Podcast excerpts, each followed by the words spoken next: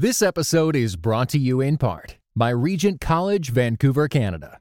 Experience God's call to a life more abundant with our one to two week summer courses. Sign up today at rgnt.net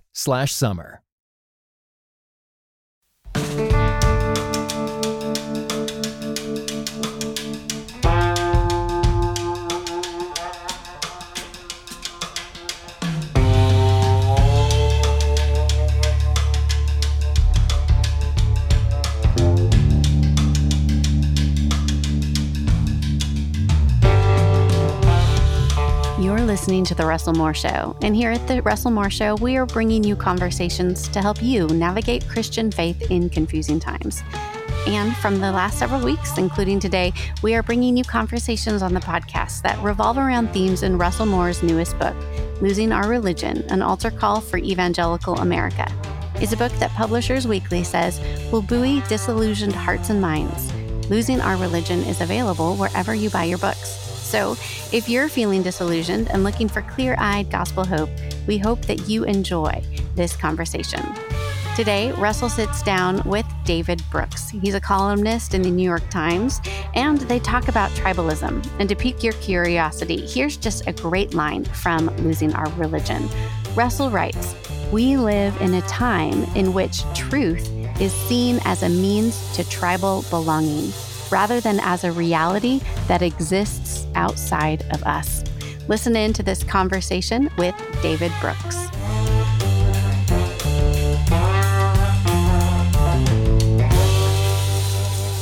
This is Russell Moore, and you're listening to The Russell Moore Show from Christianity Today. And I'm thrilled to be joined today by David Brooks, a New York Times columnist. And uh, I'll be over at his house here in a little bit uh, talking about uh, Losing My Religion book and other things. And David, thanks for being here. We should today. clarify there's going to be a book party. You're not just coming over to lecture That's right. us. I'm not just coming over to. we'll have to hide the silverware. Here's the, here's the book we need to talk about. Uh, you really kicked up some controversy and conversation this past weekend with a column called What If We're the Bad Guys? For people who missed that, what's the basic gist yeah. of what you are arguing? I should clarify who the we is. Yeah. And so I'm a New York Times columnist and I write for New York Times readers. And we tend to disproportionately have college degrees, probably overwhelmingly coastal and progressive. And so that's who I was speaking for. And it was basically my core explanation for where we are, not only as democracies in the United States, but across the Western world, which is that in all of these countries, relatively small group of people, 10 to 20%, have gotten to go to very nice competitive colleges. And then they've married each other. And then they invest, according to studies, about $10 million in each of their kids uh, so they can go to fancy colleges, so they can marry each other. And then those people have kids and they move to the same few rich metro areas like San Francisco, Denver, Los Angeles, Washington, D.C. And so you have a group of the country with about 15, 20%, which has immense economic power, immense cultural power, because we basically control the arts, the culture institutions, the nonprofits, the media, the academy, and immense political power. And so in each of these countries, about 80% of the country or some percentage has said, looked at that concentration of power among the educated elite and said, this is wrong. they should not be running things. They should not be running things in a way that really serves to preserve their own status and leaves everybody else. And I mean that economically. Now, you know, when I started in journalism, I was in Chicago. It was the 80s. Uh, there were working class people in journalism, people without college degrees. That was, it was sort of a working class profession at some point. Now, not only do you have to go to college, but frankly, 54% of the people at the place where I work or at the Wall Street Journal went to one of the top 29 elite colleges. I was at a little dinner in DC here, and we were talking about our backgrounds with five journalists and one newsmaker. And I was the only kid who went to public school. like all the others went to some nice prep school. Do you think that's because of the loss of, say, community and local newspapers and, and other outlets, or is it really because of a sorting of elite educations and all of those culture making I think places? it's both those things. I have a friend who grew up in a small city in, in Tennessee. He said, when I was growing up, the owner of the local bank lived in the town. Mm-hmm. The corporate people who were running the companies in the town. Now the owner of the local bank lives in Charlotte. And so there's been a concentration of economic power But then, even more so, we, we have taken profession after profession and said, if you want to thrive in this profession, you better have gone to these schools. And even within capitalism, the power of capitalism is moving out of boardrooms and CEOs of companies and moving into the people who do private equity. And those private equity firms or the consulting firms, they recruit from Harvard, Yale, and Princeton. Uh, they want that kind of smart young kid who's going to be willing to work eight hours a week. And they have awesome economic power by the time they hit age 50. And so there's been a concentration of wealth, of influence, and of recognition in this small, highly educated class. And now, if you want to understand the electorate, in all these countries, don't look at income levels, which doesn't predict very well who you're going to vote for. Look at education levels. The highly educated are voting more and more as one block. What can be done about that? Well, I think the fundamental thing that needs to be done is we need to redefine what merit is. And so we had a definition of merit, which was not the one I would like in, back in 100 years ago. You got into Harvard, Yale, and Princeton if your dad got into Harvard, Yale, and Princeton. It was bloodlines. Mm-hmm. And it was highly discriminatory against anybody who wasn't a WASP. And then in the 40s, 50s, they, Harvard, Yale, and Princeton said, we're fighting a Cold War. We need to get smart people here. And so they shifted it to A, IQ, and B, the ability to please your elders between the ages of 15 and 25. Hmm. These strike me as not the best definitions of merit. We want people who have wisdom. We want people who have different kinds of experiences. We want people of character. Mm-hmm. And yet, this highly IQ based definition of merit, plus the definition of merit if you happen to have grown up in a home where your parents can invest huge amounts of money in your education, so you have that polish, mm-hmm. then then you're going to get a highly educated elite, the people who can perform in this way. And when I, I taught at Yale for 20 years, I'm an expert in these in these students. They're wonderful students. They're great kids. Uh, you were at the University of Chicago. You encountered them. They have subtle abilities. One is they're pretty sure whatever they find in any room they walk into, they'll be able to handle it. Mm. That self confidence is not universal. Yeah. Two, they have a phenomenal ability to suck up to you if you're a professor while seeming to be cool and friendly with you. and three, they have what somebody taught at St. Paul's, a prep school, called ease. Hmm. And that's the ability to navigate highly complex social situations while remaining casual hmm. and unruffled. And these are things that are bred into people because they come from a certain social class, uh, hmm. and it, and we hire for that. And so it, it's just become a hereditary Brahmin meritocracy. Is the Supreme Court decision on affirmative action going to make the situation worse or better? I'm hoping better. I'm, I, I think there are th- a couple big forces that are really uh, going to disrupt our meritocracy. The first one is artificial intelligence. Hmm. We define intelligence as whatever the machines can't do. mm-hmm. And the machines are going to be able to do a lot of things we now think of as intelligence, like the compute, uh, information processing. And I think the machines are going to reveal who humans are by revealing what they can't do. Hmm. And so I think we're just going to take a, have a very different understanding. Second, this shift in affirmative action, which happens at a time when I think everybody understands how corrupt our admissions process has become we should just not have so many schools where who draw more students from the top 1% of families than the bottom 60%. That's crazy. And so I think people need to sh- shake things up. Then there's um, the war on Cold War with China, which is really going to be a technological war. And so it's going to be, we're going to have to have really broad sector of technologists. And so we, we need those people. And then finally, I just think our country, and this is my main obsession these days, our country is lost is becoming dehumanized, partly technology, partly intellectual forces, but the full humanity of another person is what's being lost here. And so uh, I think there's a general recognition we have, we have to fight back as humans, as humans who are really good at relating to another human. Did you see the video clip of Mitch McConnell at Fancy Farm, the big Kentucky political event, not able to speak for two minutes with yeah. people screaming, resign. Right. And one of the unique things about it is one of the rare bipartisan moments because Democrats and MAGA Republicans are both chanting this. And several people were texting me at the same time saying there's something really mob like and animalistic about this. And this was from people who do not care for Mitch McConnell for various reasons at all. Right. Yeah. No, well, it's just cruel. and, and, yeah. You know, politics ain't bag, as we used to say in Chicago. So it's going to happen. That yeah. kind of thing is going to happen. What I just want, you know, I um, mentioned my next book. Uh, it's called How to Know a Person The Art of Seeing Others Deeply and Being Deeply Seen. I just want us to get better at the skill. If I meet you, I can make you feel seen, heard, and respected. And we live in a, a culture, I think it's just an epidemic of blindness where Republicans and Democrats look at each other in blind incomprehension. Depressed people feel that no one knows them. Black people feel their daily experience is not understood by whites. We live in now a, a mass multicultural devo- democracy with a lot of diversity, and our social skills are inadequate to the democracy we inhabit. We just have to be a lot better at when we're looking at someone across some difference of being able to get inside their head a little. Not all the way, we're not going to be able mm-hmm. to do mm-hmm. that. But to say, yeah, I get you. I get I, a little bit. I get where you're coming from. How can one person do that if they've uh, come up in and they're they're surrounded by a very dehumanizing sort of culture? How do you start to break that pattern?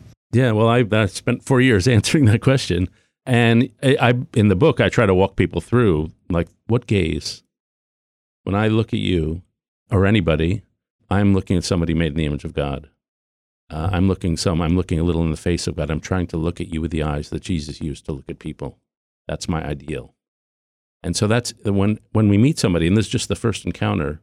We're each asking a question, often unconsciously. Am I a person to you? Do you respect me? And and the answers to those questions will come in the eyes before they come in the mouth. So even that first gaze is tremendously important. I don't care if you're religious or not religious. Treating other human beings as if they're made in the image of God is a prerequisite for treating them with the kind of respect and dignity they deserve. So that gaze is the first step. But, but then we hang out. How do you hang out? How do we have conversations? We just have to be a lot better at having conversations and turning those conversations into story conversations. And so, for example, I've learned I never ask people, What do you believe about this? Mm. I ask, How did you come to believe that? Mm. And then they're telling me a story.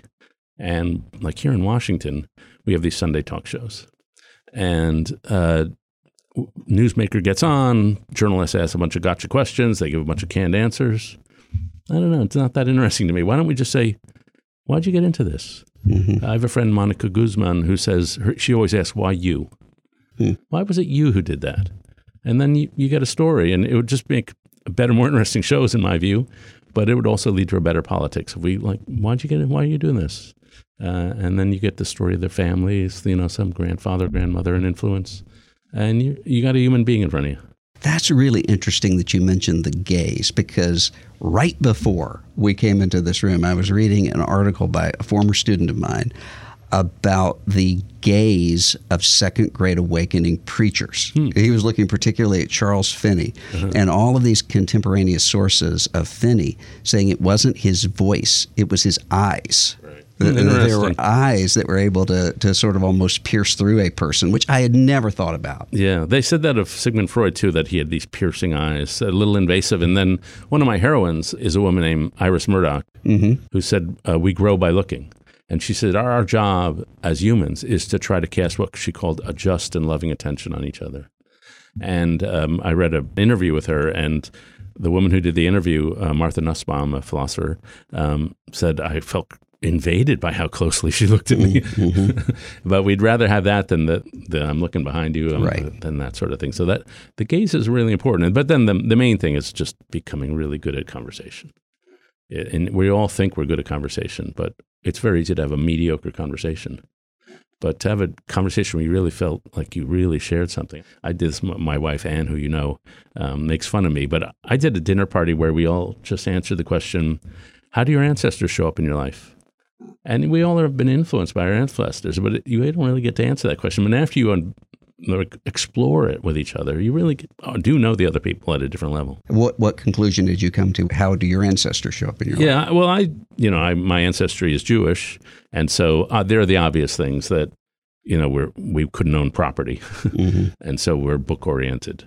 Uh, when we were in exile, we had a religion based on a place, the temple, and after we were exiled, we had a religion based on a, a text and so we're very book oriented. But I think the the main and more subtle thing is that Jews were living in some remote part of a remote part of the remote part of the world, and they declared their loyalty to a book that said they are the center of the moral universe. Mm-hmm. That's just an audacious claim. Mm-hmm. And with that claim comes a sense of responsibility to live up to the covenant and also a sense of pressure Hmm. Like God is asking things of us. And I, I think that gets into anybody who has this heritage, that there's just this moral urgency to life.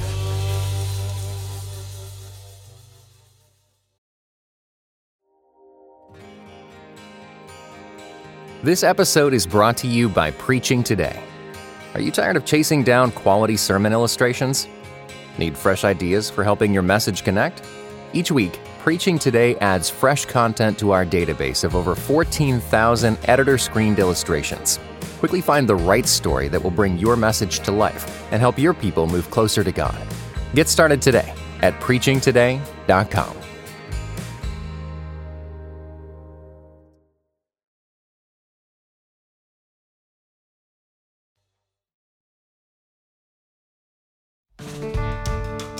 One of the things dividing us right now are these arguments over wokeness, for lack of a, a better word, and they're they're kind of conflicting data points.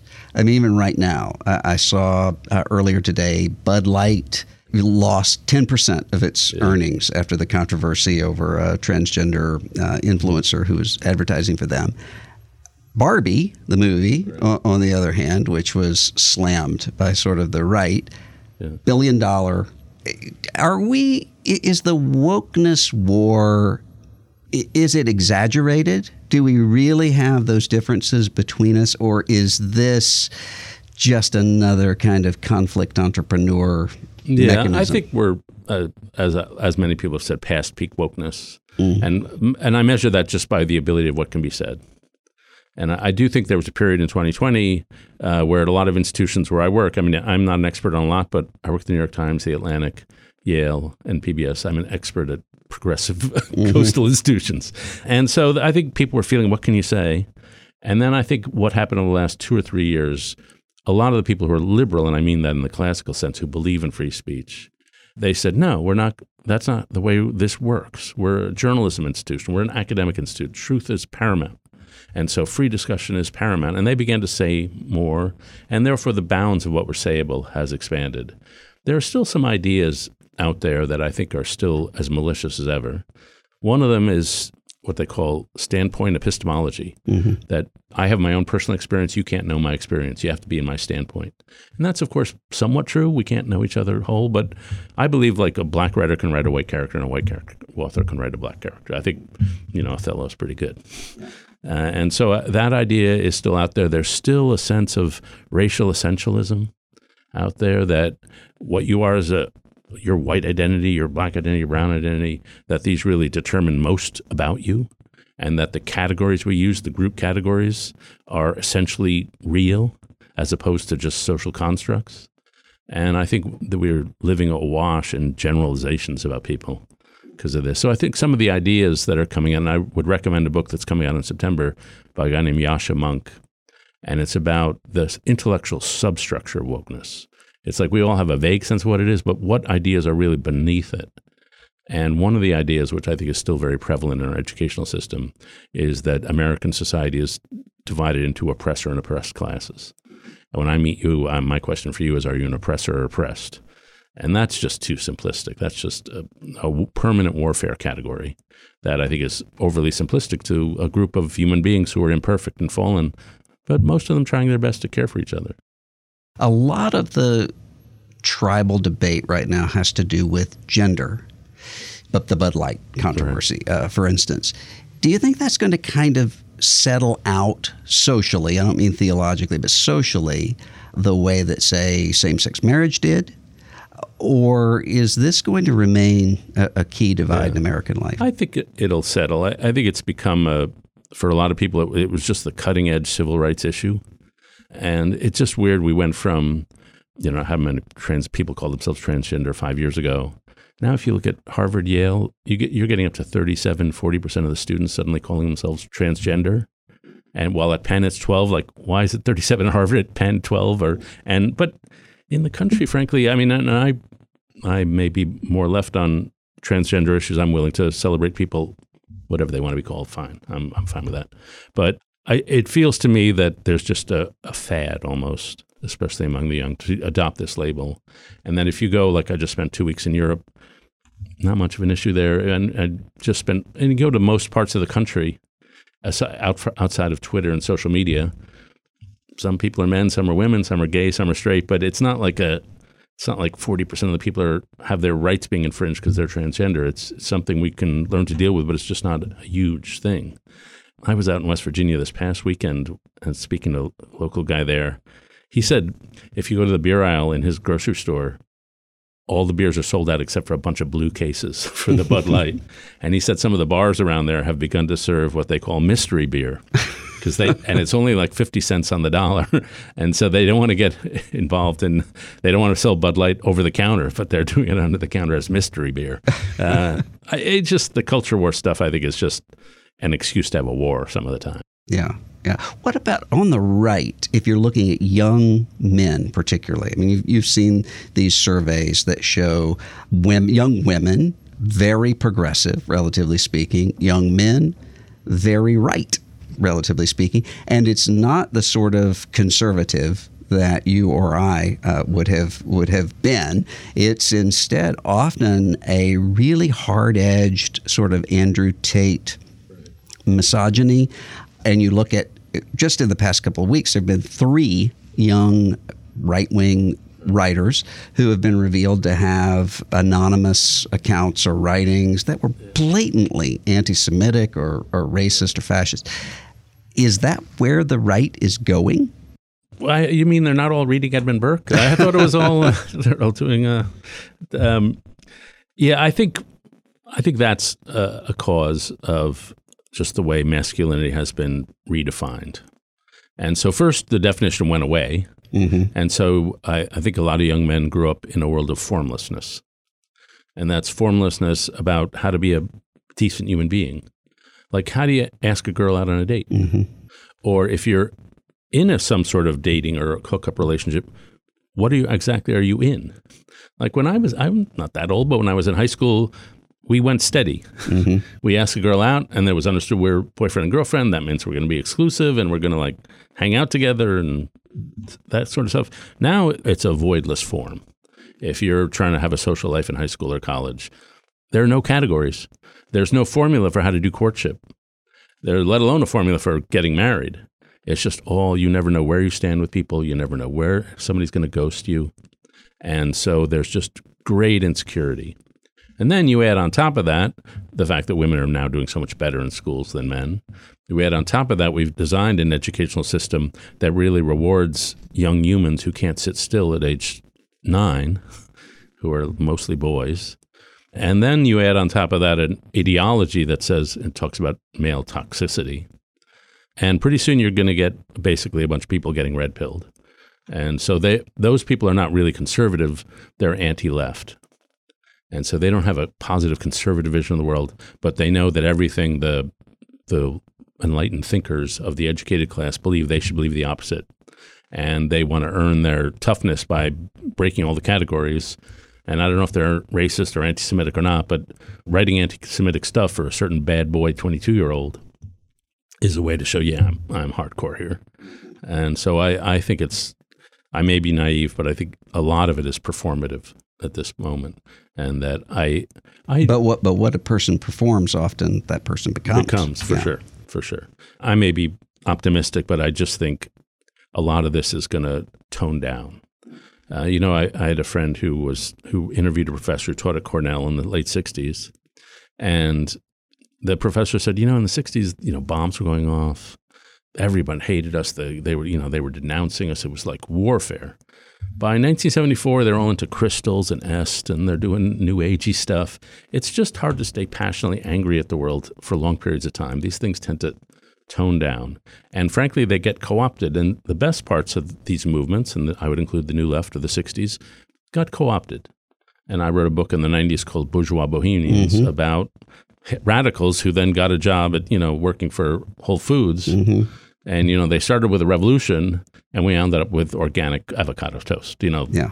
And so I was Grateful Dead music, music in commercials, exactly, right? yeah. Exactly. So I, I, I was thinking of writing a book or a, a column. I can't wait for the wobos, which would be the woke bourgeois, and and, it, and so a lot of the things about wokeness that I like, you know, the awareness of racial injustice and that sort of thing, I think that can get absorbed by the system in a very healthy way. So is Edmund Burke, William F. Buckley, Irving Kristol, all of these varieties of conservatism, is that dead in American life? No, because the ideas are still there. And, and, you know, on the free market side, free market economies are still pretty good. And I would I would put the American economy, which is more free market than Europe, up against Europe any day, up against China any day. You look at just compared to Europe, which is you know they have great countries, great economies, but in 1992 we were like slightly above them. Now the U.S. economy is massively above them. We just innovate and grow and produce and attract talent. And so I do think that truth is is still going to be there. And then I went back a couple of years ago in the midst of the Trump stuff and read all the books that made me a conservative when I was 20. Loved them. Loved them. They were more relevant today than before.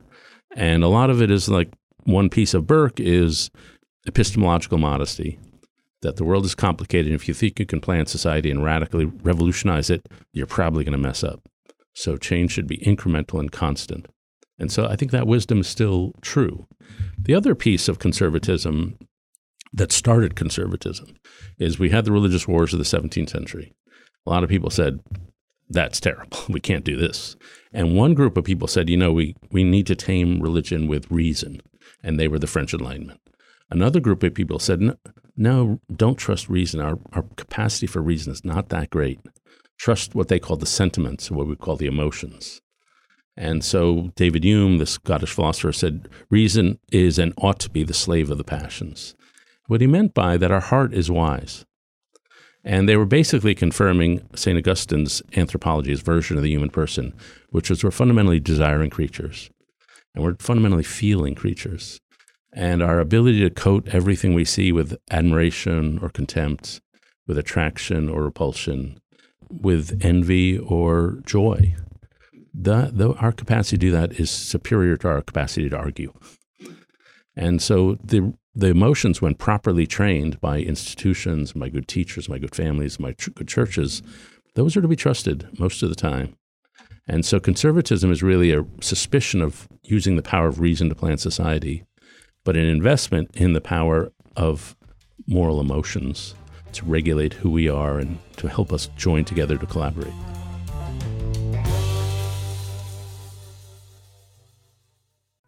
What I loved most of all about Israel and why I became a Zionist was because Zionism was a rejection of victimhood. A few weeks ago on CT's The Bulletin, we launched Promised Land, a new podcast about Israel and Palestine in a post-October 7th world. 6.30 a.m. we're, we're in, in, in our synagogue praying and sirens go off and they're, and they're going on.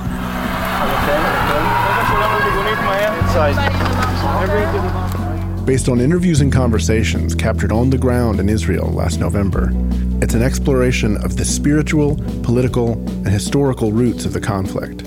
When there's a weak Israel, every Jew in the world is weak. And why should uh, a Russian Jew who has nothing to do with this land come come here? Why? I mean, if you want, you can give them Texas. You love them so much. I am alive because I wasn't. I, I didn't come home.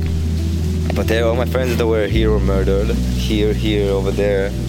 This week, Promised Land moves to its own feed.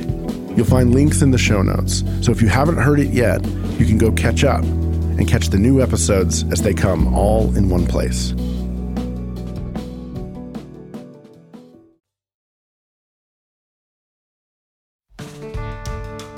You know, I hear every day from Christians who will say something along these lines.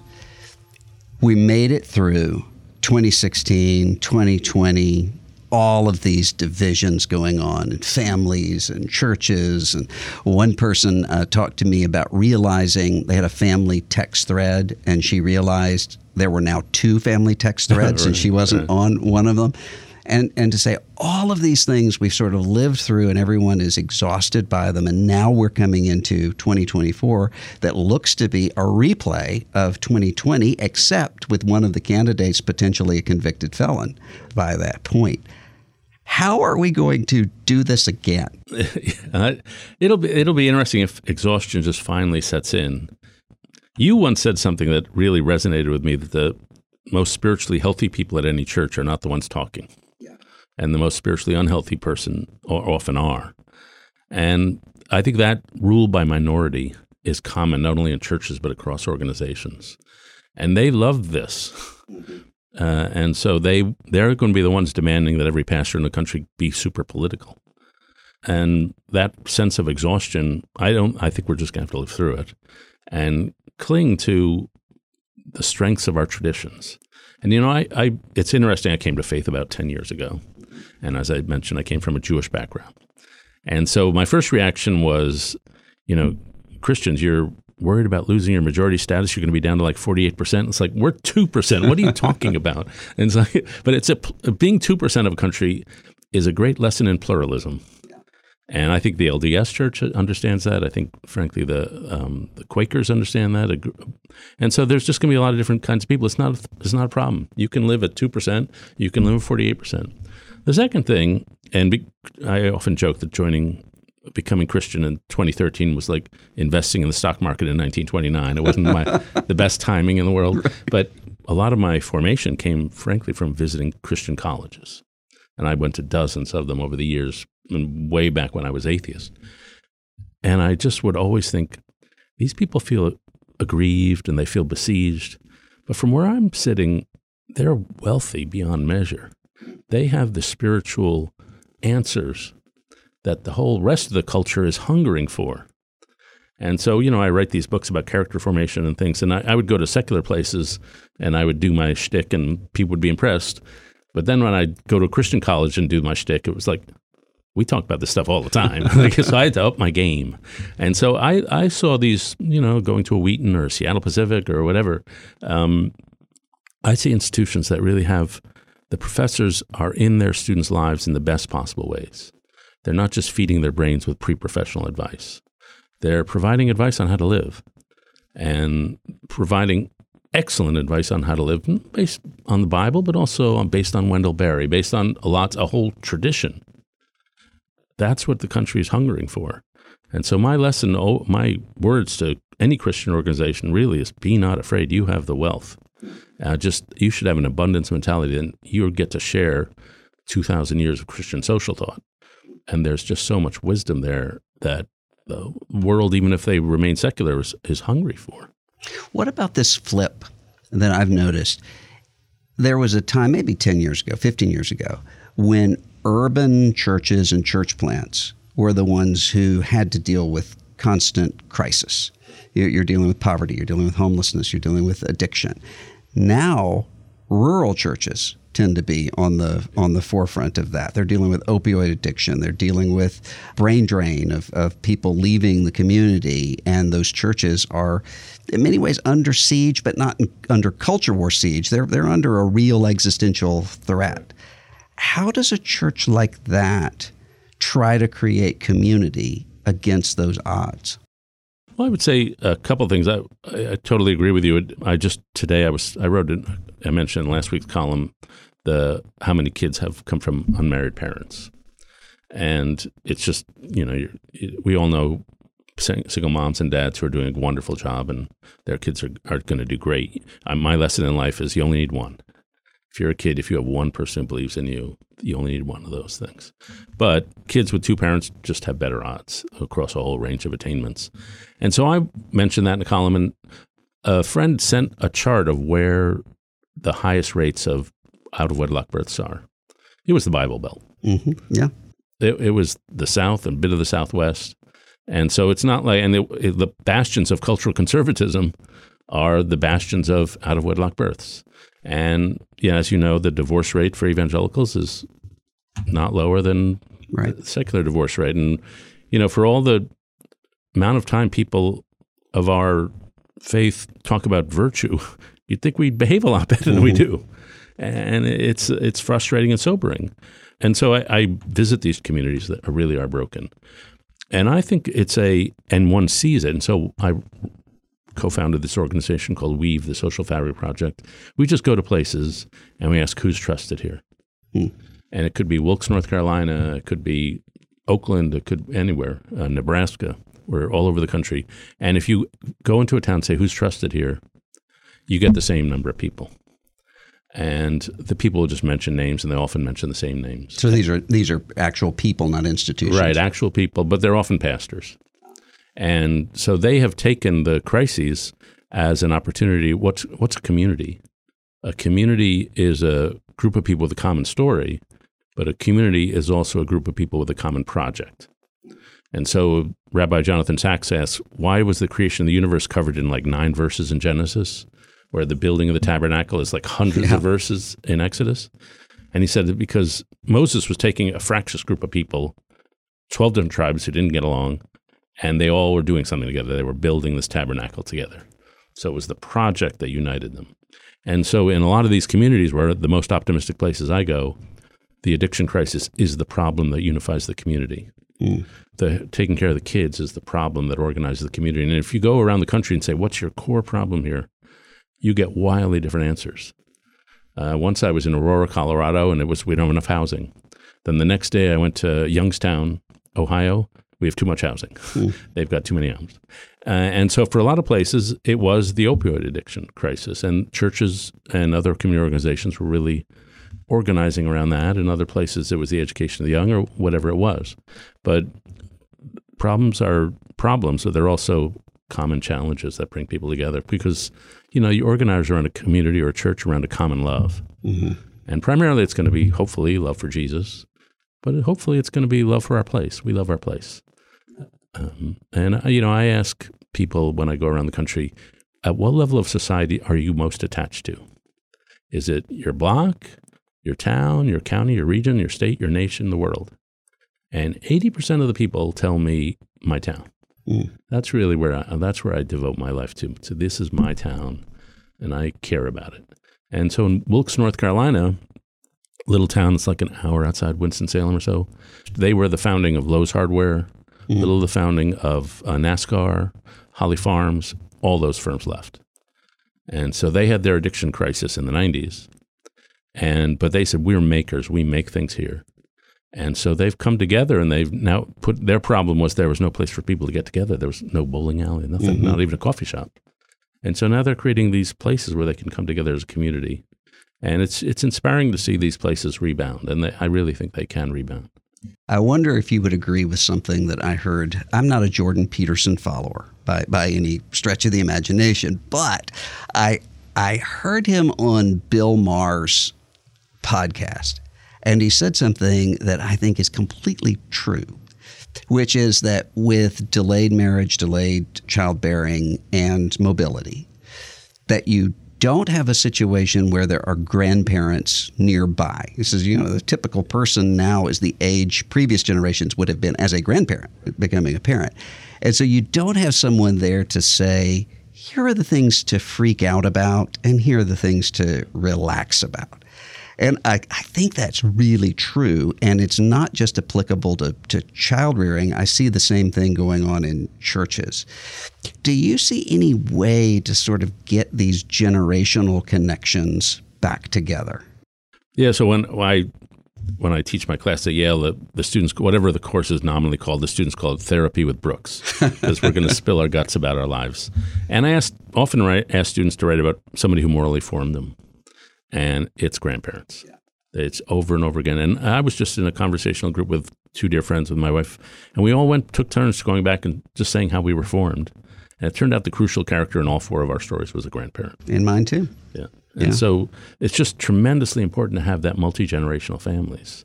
And so we got out of it. There's a great movie about this process called Avalon. About it's by the guy who did the movie Diner. If you remember that movie, Mhm, yeah. um, I'm forgetting his name, but it, they're set in Baltimore, and the movie begins with an extended family uh, at a Thanksgiving table, like 60 people, and then halfway through the movie, it's re- reduced to uh, two parents and two kids watching TV Thanksgiving with TV trays. The end of the movie is an old guy alone in his senior citizen home. And so it's about the destruction of an extended family down to two, a one generation family or two generation family down to one person. And the good news on that front is that when home builders ask residents, potential consumers, home buyers, whether they would like a senior suite in their home, 40% now say yes. And I know many young parents who grandma and grandpa are going to move here. They have no choice. That's we we need them. And I think the number of three generation families living together after declining for really for almost a century is now on the way back up. And so I think just the power of grandparents is becoming obvious to a lot of people. There are going to be some barriers, and you mentioned some of them, the mobility and stuff like that. But most Americans live within 36 miles of where they were born. Like, I happen to be in a class. My parents were college professors, where it was normal to go away for to college. That was like understood. And from that's not the way most people think. They're Right. like, no, I'm my people are here, my extended family's here. Like, why would I leave? Yeah. Uh, and and so I, I think I think the people with more stable, more rooted lives have always understood that, and I think even more mobile people are beginning to understand the power of th- multiple generations. churches every year the statistics are worse and worse in terms of church affiliation membership. And even when a lot of us say well this is going to bottom out and level out it's not so far. Where is that going Yeah, I think some of it is um, the excessive workaholism of our culture. People now don't want to, they're working seven days a week, parts of seven days a week. Parts of it are obviously political. When the, your church basically decides we're on only half the political spectrum, you're cutting in half the number of people that are going to be interested in going to church. Frankly, uh, and I'll speak personally, I get frustrated with a church culture that doesn't ask curiosity of me. And so we had a dear friend we lost recently, Tim Keller. Mm-hmm. Tim was just curious. So every sermon was curious. And now I happen to, we happen to be in a period of church shopping, and three quarters of the sermons out here are Christianity 101. Mm-hmm. It's like, God is love. Yeah, I know. God is love. God is love. It's important, but like, give me a text and like, make me think, mm-hmm. make me grow. And so I'm, believe me, I don't write about faith too much because I'm just not qualified. I've been a f- man of faith for 10 years. Like it is just, I want to grow. I, I shouldn't, you shouldn't, if I'm going to church and feeling stagnant, then people who've been doing this for 40 or 50 years are really going to feel stagnant. And I just think there's something about pastors who are like, they think they're going after the seekers and pulling Yeah. them in. But the people who are in the pews every week want to grow. Mhm. And I find that it's just very hard to find a church, which is what my first church has. My first church was my best church with a, a beautiful pastor named Stuart McAlpine and his wife Celia. And it was highly charismatic. So I work in there. I'm coming from an atheist background. I walk in there, hands are in the air, mm-hmm. and like, oh, what's going on here? And then somebody starts speaking in tongues, and then they start translating, and I'm like freaking out. And then they start sort of translating what the tongue expression was, and it was exactly what I was thinking. I'm like, holy cow, Yeah. what's going on here? So it was super. I want to see the passion. I want to see faith, yeah but I also want to have some intellect. I, you know, the Augustine really thought deeply. It was, and I come from the University of Chicago. I want, I believe in thinking deeply about texts for a greater understanding. And the more you understand, the more you love. And I often find I don't really get that. so you're probably not surprised that the one denomination growing right now assemblies of god and the one sector of christianity growing exponentially around the, the world pentecostalism Right. No, that's you. You want the full disease. you, want people who've caught the full disease. And you know, I, I just it was so helpful to me. You know, there were in coming to faith, two things were helpful to me: seeing real faith, mm. not like in synagogue. I felt peoplehood, and I still feel peoplehood with the Jews.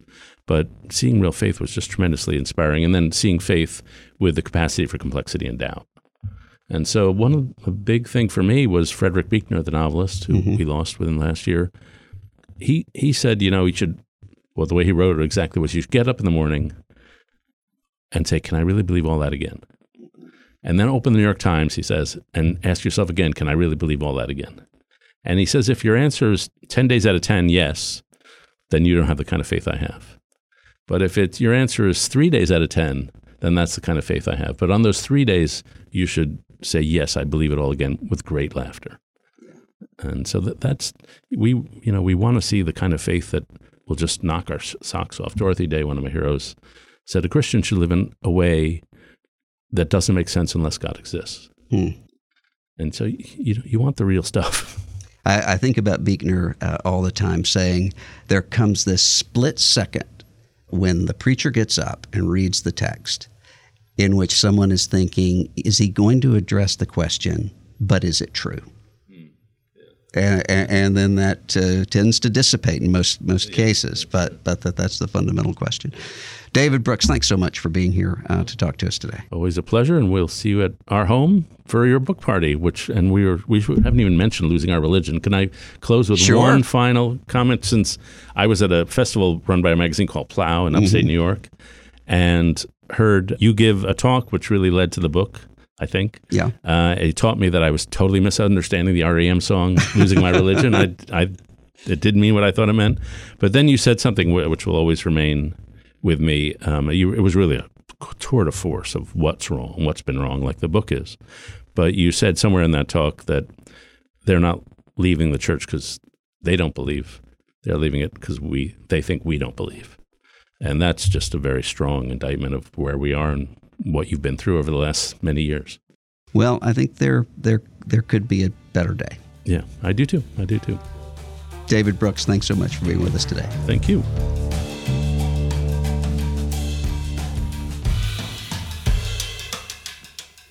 The Russell Moore Show is a production of Christianity Today. Executive producers are Erik Petrik, Russell Moore, and Mike Cosper. Host, Russell Moore. Producer, Ashley Hales. Associate producers, Abby Perry and Azure Phelps. Director of Operations for CT Media is Matt Stevens. Audio engineering is provided by Dan Phelps. Our video producer is Abby Egan. And the theme song for The Russell Moore Show is Dusty Delta Day by Lennon Hutton.